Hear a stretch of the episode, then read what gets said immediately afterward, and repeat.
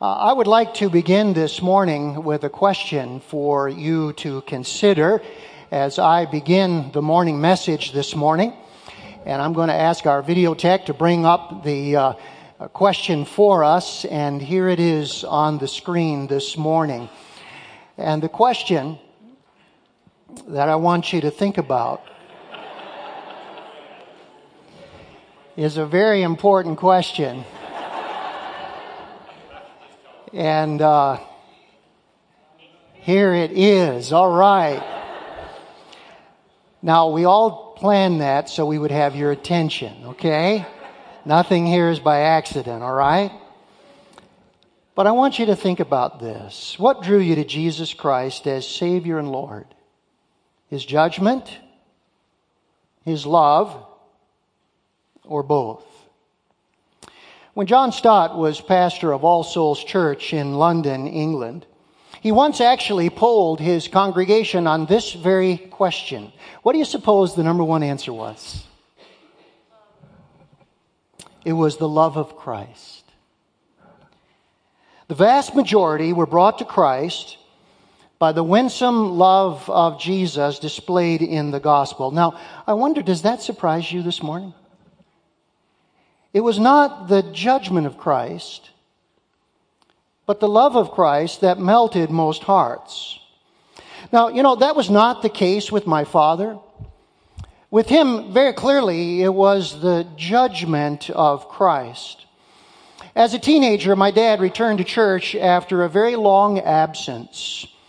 And when he did, he heard a sermon on hell. That shook him to the very core, and he became a Christian. But then a very interesting thing began to happen in my father's life.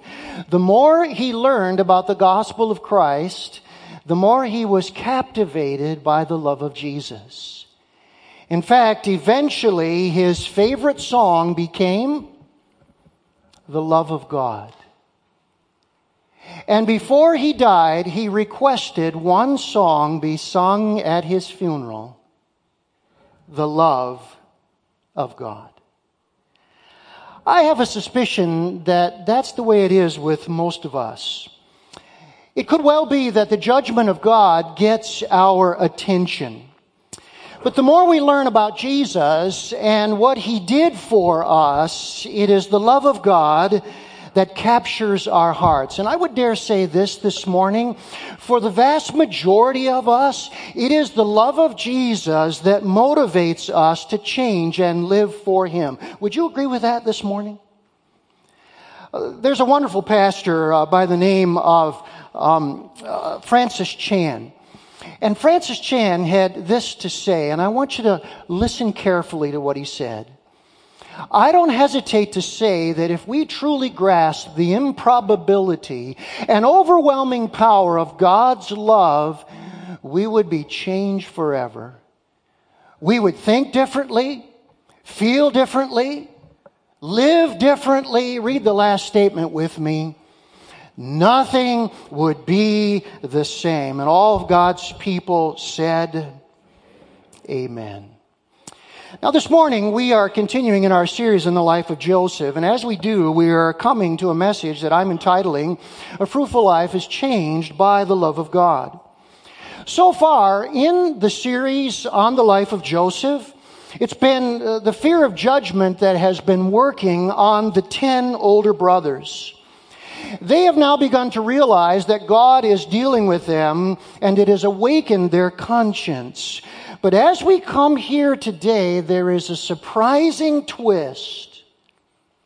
God begins to show them extraordinary love.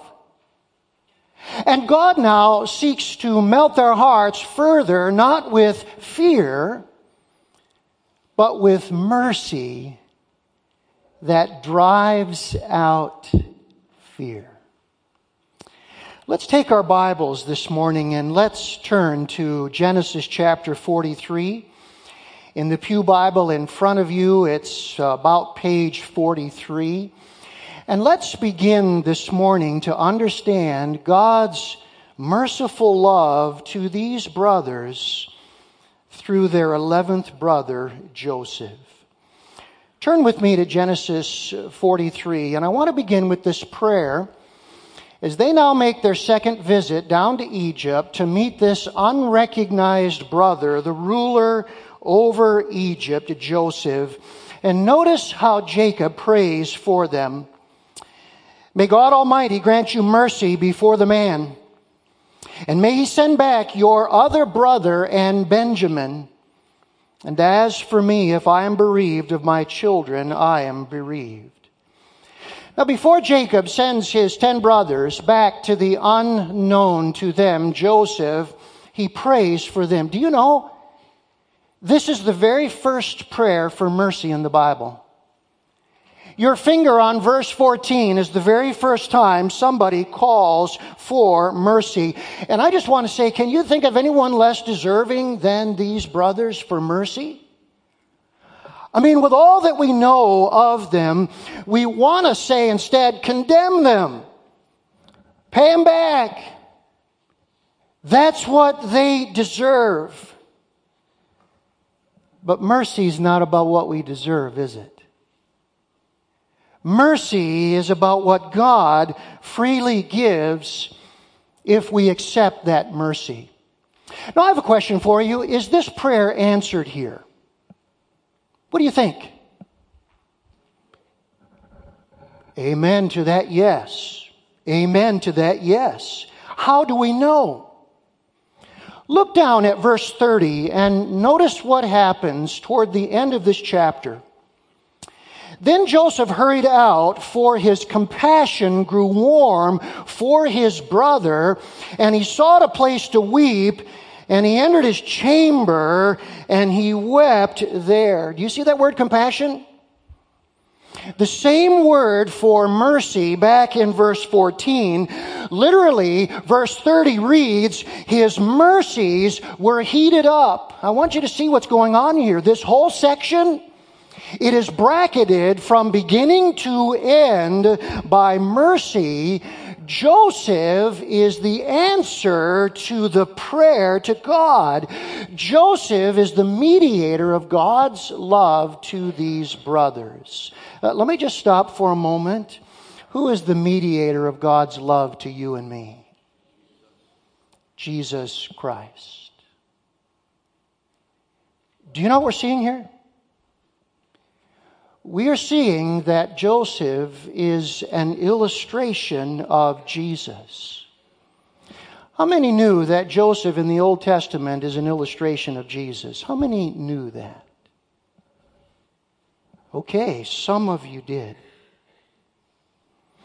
What we see here is a picture of Jesus' merciful love for you and for me. Now, let's do two things in our message. Let's see Joseph's merciful love to melt the hearts of these brothers. And then let's see how this is an illustration of the grace of our Lord Jesus Christ. Are you with me this morning? What a wonderful thing to preach Christ from the Old Testament. That's what we have. So let's see, first of all, Joseph's merciful love to his undeserving brothers. First of all, I want you to notice that he relieved them over their anxiety about the money. Look at verse 15 and follow along with me. So the men took this present, and they took double the money with them, and Benjamin. They arose and they went down to Egypt and stood before Joseph. When Joseph saw Benjamin with him, he said to the steward of his house, "Bring the men into the house and slaughter an animal and make ready, for the men are to dine with me at noon." The man did as Joseph told him and brought the men to Joseph's house. And the men were afraid, because they were brought to Joseph's house, and they said, "It is because of the money which was replaced in our sacks the first time that we are brought in, so that he may assault us and fall upon us to make us servants and seize our donkeys." So they went up to the steward of Joseph's house and spoke with him at the door of the house, and they said, "Oh, my Lord, we came down the first time to buy food, and when we came to the lodging place, we opened our sacks, and there was each man's money in the mouth of his sack, our money in full weight. So we have brought it again with us, and we have brought our other money down with us to buy food. We do not know who put our money in our sacks." He replied, "Peace to you. Do not be afraid. Your God and the God of your father has put treasure in your sacks for you. I received your money." Then he brought Simeon out to them. Now, you know, on the first trip, when the brothers went down to Egypt to buy grain, they had no idea who Joseph was. On the return trip, they discovered their money all returned in their sacks. The Bible says in verse 28 of chapter 42, they were absolutely shocked, and this is what they said: "What has God done to us?" They were certain they would be accused of stealing, and so on the trip back, they bring double the money, and as I just read, they have a very, very careful explanation to convince Joseph and his steward they had nothing to do with this. But did you know what the steward did? Verse 23. He totally ignored their explanation. And he totally ignored their money. In fact, he said in verse 23, "I received your money." That's a legal idiom. It literally means, "I got your payment. There's no more claim." Essentially, don't worry about the money. And then he said, "Your God is the one who gave you this money." What I learn here from this, we never would have known in chapter 42, is Joseph intended the returning of their money as a gift for them, not to frighten them. And then notice, secondly, he returns Simeon to them in a healthy way. You see, all this time they've worried about Simeon, who for months and months has been in this Egyptian dungeon. I don't know about you, but a man accused of spying usually doesn't do well in prison, does he? I mean, by this time he could have easily been sold. And yet when he comes out, he's healthy. And there's no evidence of any harm. And then notice that Joseph extended Middle Eastern hospitality to them. Look at verse 24. "And when the man had brought the men into Joseph's house and given them water, and they had washed their feet, and when he had given their donkeys fodder." Joseph takes care of their every need, including even feeding their animals. Do you know, for foreigners to be brought into the home of an Egyptian ruler was absolutely unthinkable. That would be like us showing up one day uninvited to the White House, and the chief of staff, General Kelly, comes out and says, "I'm so glad you're here. Let's come on in and have a private audience. And by the way, I'll send my men to fill up your tanks with gas."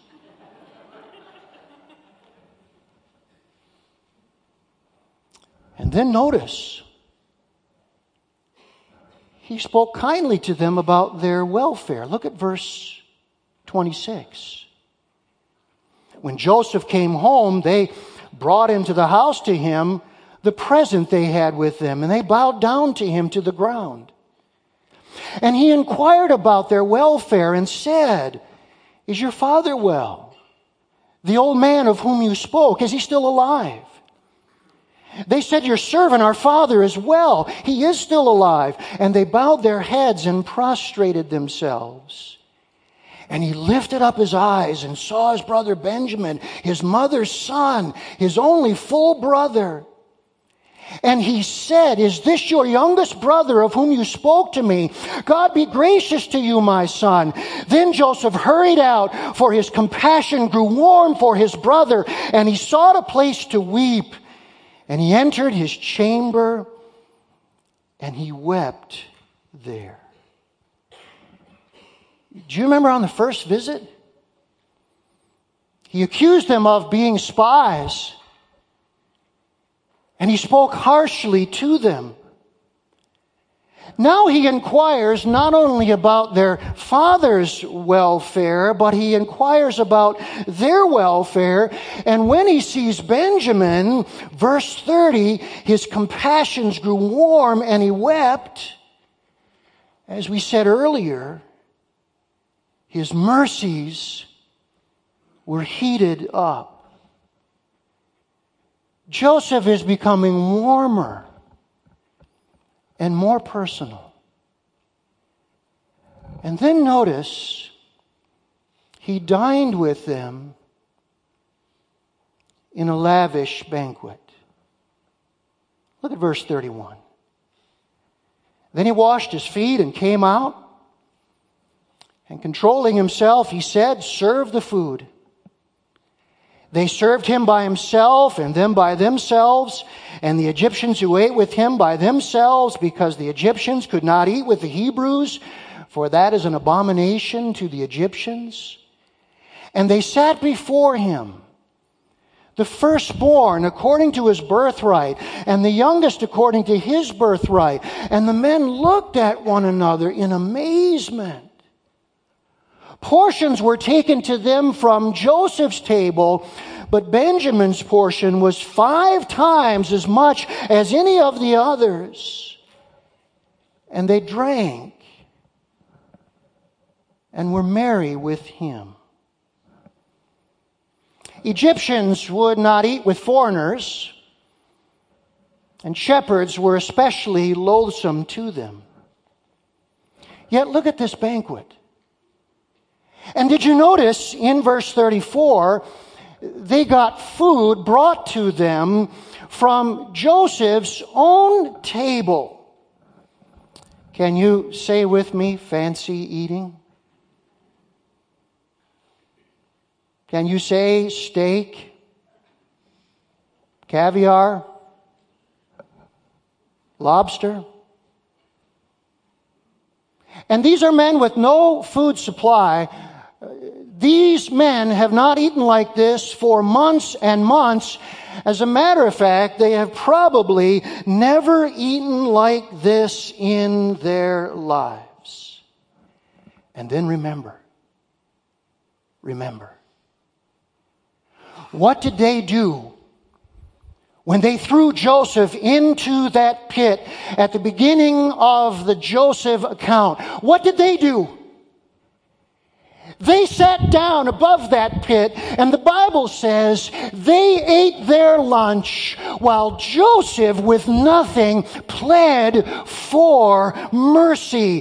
They ignored his cries for mercy while they ate. And what do we see here? His mercies were eaten up of him. They were heated up while his brothers ate. Look at this morning. What's going on here? What is it that we are supposed to learn from this? Well, I want to give you the answer in the words of Bernard of Clairvaux. He was an early Christian leader, and he wrote 2 very wonderful songs about the love of Jesus that we still sing today. And I believe he gives us the answer as to what is going on here. Would you read the answer with me this morning? Join me. He loves you more than you love him, and he loved you before you loved him. Can I hear an amen from us this morning? How many of us, in what we have just seen, see Jesus in Joseph? How many? Yes, we do. And that's what God intends. God intends, through the actions of Joseph toward his brothers, that we would see this about Jesus, that He loves you more than you love Him, and He loved you before you ever loved Him. And so what I want to do is, I want to just draw out the applications for a moment here this morning. Joseph illustrates for us the grace of our Lord Jesus Christ, and the applications are so evident here, they just jump off the page at us, and we say, why of course, this is what is true of me and my relationship with Jesus. Let's look at them for just a moment. Number one, judgment is rightly feared by us. Did you notice in this entire episode, the outlook of the brothers is one of fear? 3 times we are told they are afraid. When they open their money, they're afraid. When they're brought into the house, they're afraid. When the steward speaks to them, he says, "Do not be afraid." Why are they afraid? Because all the events they have been going through have been stirring up a guilty conscience. Remember what they're guilty of? Human trafficking. If I asked you today, how evil is human trafficking? You would say to me, "Pastor, it's one of the most evil things that is going on in the world today. To traffic another human being." And they had trafficked not just another human being, but their own brother. And they are now experiencing the psychology of sin. In the midst of this trouble, they simply cannot escape the fact that they have a guilty conscience. May I ask you this morning, why do we feel guilty before God? Why do we? Well, look at what the New Testament says is the reason why we feel guilty before God. Would you read with me James 2 and verse 10? Let's read it together. "For whoever keeps the whole law and yet stumbles at just one point is guilty of breaking all of it." Pastor John Calvin has a very helpful comment about this. Listen to what he says. "Even were it possible for us to perform works absolutely pure, yet one sin is sufficient to erase and extinguish all remembrance of former righteousness." And we all know we've committed far more than one sin. Do you know what is interesting here? At each point, the brothers are afraid something good is happening to them. They're afraid and they find more money in their sacks. They're afraid and they're invited into a banquet. They're afraid and their brother Simeon is united with them. At every point, they are afraid something good is actually happening to them. And I want us to think about this morning. Even though we rightly fear the judgment of Jesus, He is constantly reaching out to us with His goodness. Is He not? Yes. Yes. Look at application number 2. Jesus offers peace with God and reconciliation. In verse 23, when the steward said to them, "Peace to you, do not be afraid," it's the normal Hebrew greeting. It is the word for shalom. In fact, 3 times in the interaction with Joseph, shalom is used. Drop down to verse 27, and he inquired about their welfare, shalom. He said, "Is your father well?" Shalom. And then they said in verse 28, "Your servant, our father, is well." Shalom. Do you remember? Do you remember way back at the beginning?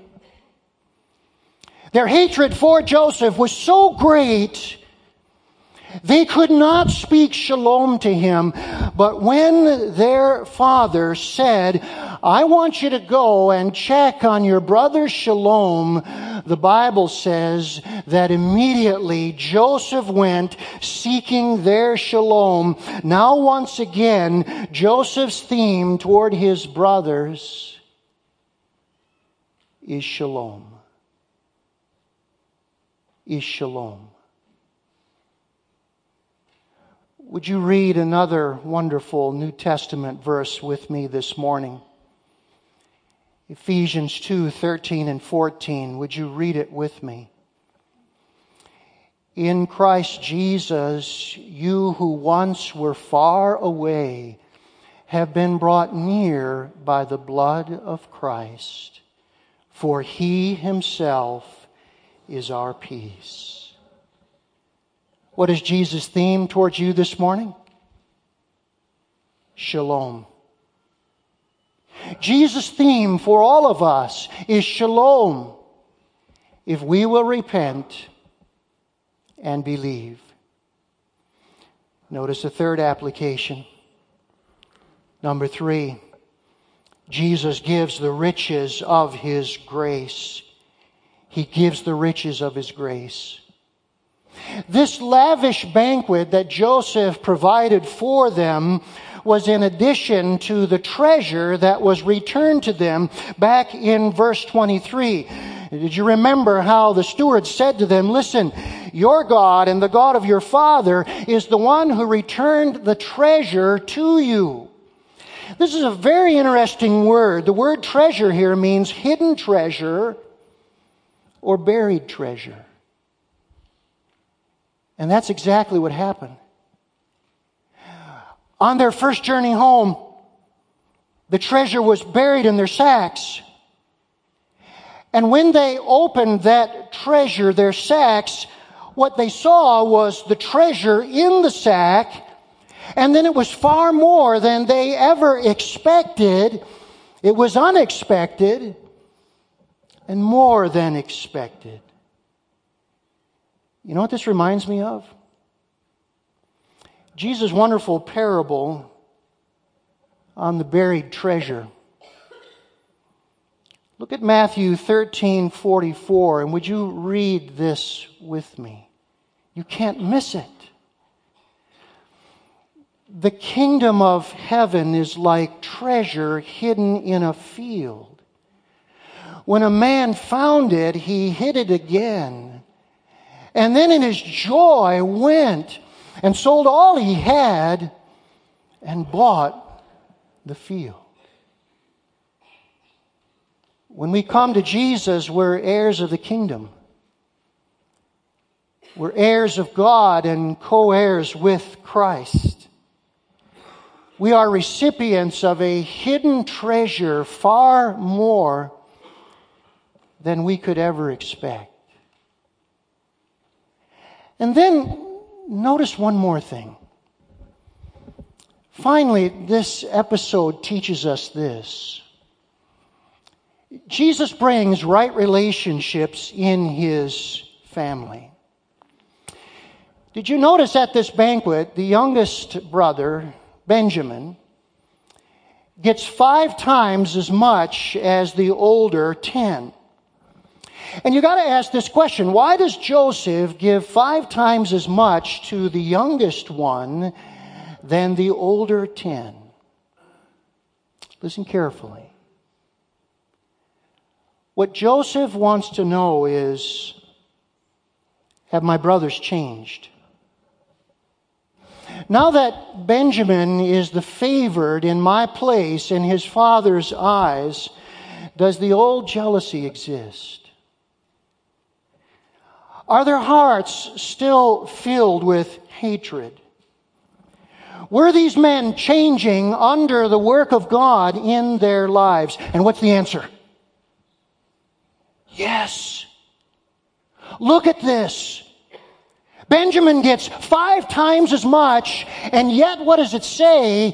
They drank and they were merry with 5 times left. There's no jealousy. There's no rivalry. There's no envy. There's no hatred. They enjoy what God has given to them while Benjamin enjoys what God has given to him.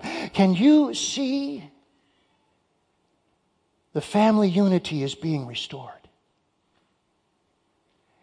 This was a family fractured. This was a family divided. This was a family where there was envy and favoritism and jealousy. And now, under the healing love of God, the unity is being restored. Say, doesn't Jesus take the selfishness from us? Doesn't he? If we will let him, Jesus will take the selfishness from us. And all the ugly things inside of us that fracture us and divide us and ruin our relationships and rip us apart, Jesus can reach down and begin to take those things out of us so that we have relationships like God intended. Do you see? Joseph is an illustration of Jesus. Judgment is rightly feared by us. But Jesus offers peace with God and reconciliation. And when we accept that peace and reconciliation, then hidden treasure is ours, the riches of God. And then he goes to work on us, taking out the selfishness, so we can be all that he wants us to be in our own families and in the family of God. A few Sundays ago, when I preached on the first part of this chapter, at the end I shared with you Steve Green's wonderful song, The Refiner's Fire. And that song talks about how God, for every believer, uses many means, sometimes painful, to refine us, to purge us, and to change us. Did you know? I only played verse 1. You know what verse 2 says? The entire work of God in our lives, changing us, is based on the mercy of God. I want to play verse 2 for us. And I want you to see today that everything that God wants to do in your life is based upon his merciful love. And if you will accept that merciful love in the person of the Lord Jesus Christ, he will not only save you, but he will change you. And you will recognize whatever he has allowed to come into your life is for your good. And you will love him because he first loved you. Let's listen now, shall we? And watch verse 2 of The Refiner's Fire.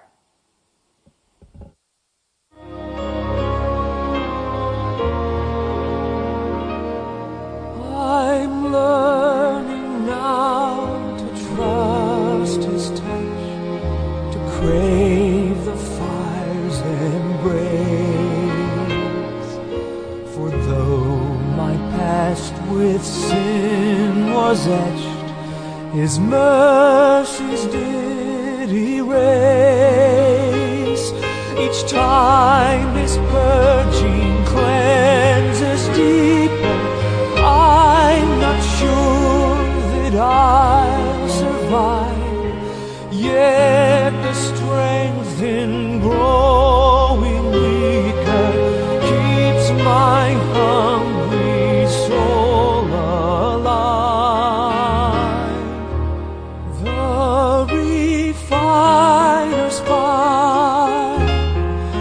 has now become my sole desire, purged and cleansed and purified, that the Lord be glorified.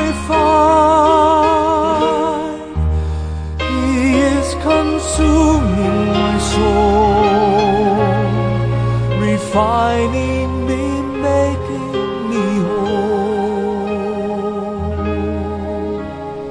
No matter what I may lose, I choose the Refiner's Fire.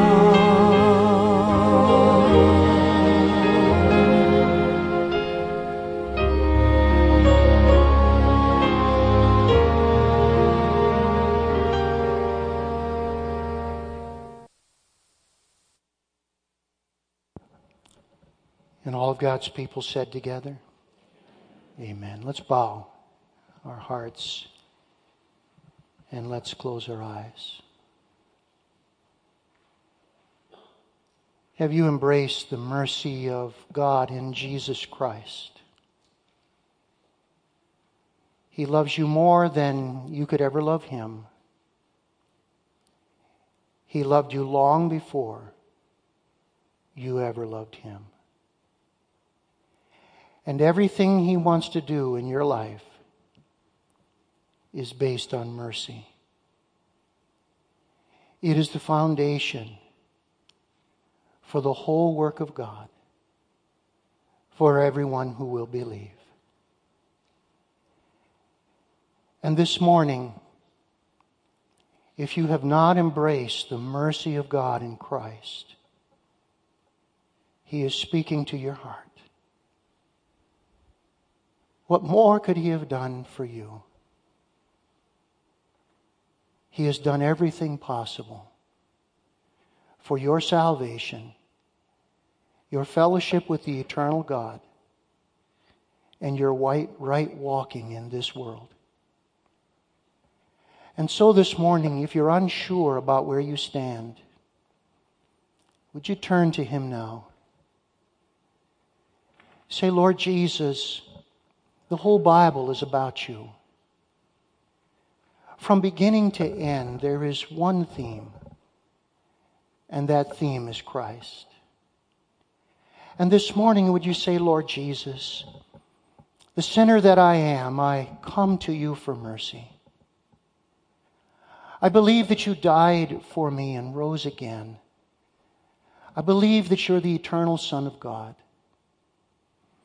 And this moment, the best I know how, I repent. I turn from my own way, and I turn to You. Come into my heart, Lord Jesus, and be my Savior. Come into my life, Lord Jesus, be my Lord. Forgive me. Give me new life. Make me a child of God. And then say, Lord Jesus, now, as a recipient of Your mercy, captivated by Your love, I will seek to live for You with all my heart, knowing that when I fail, You will be there for me. You will never take Your love from me. You may say, thank You, Lord Jesus, for saving me. Lord Jesus Christ, nothing is left to be said, but we love You because You first loved us. In Your name, Amen.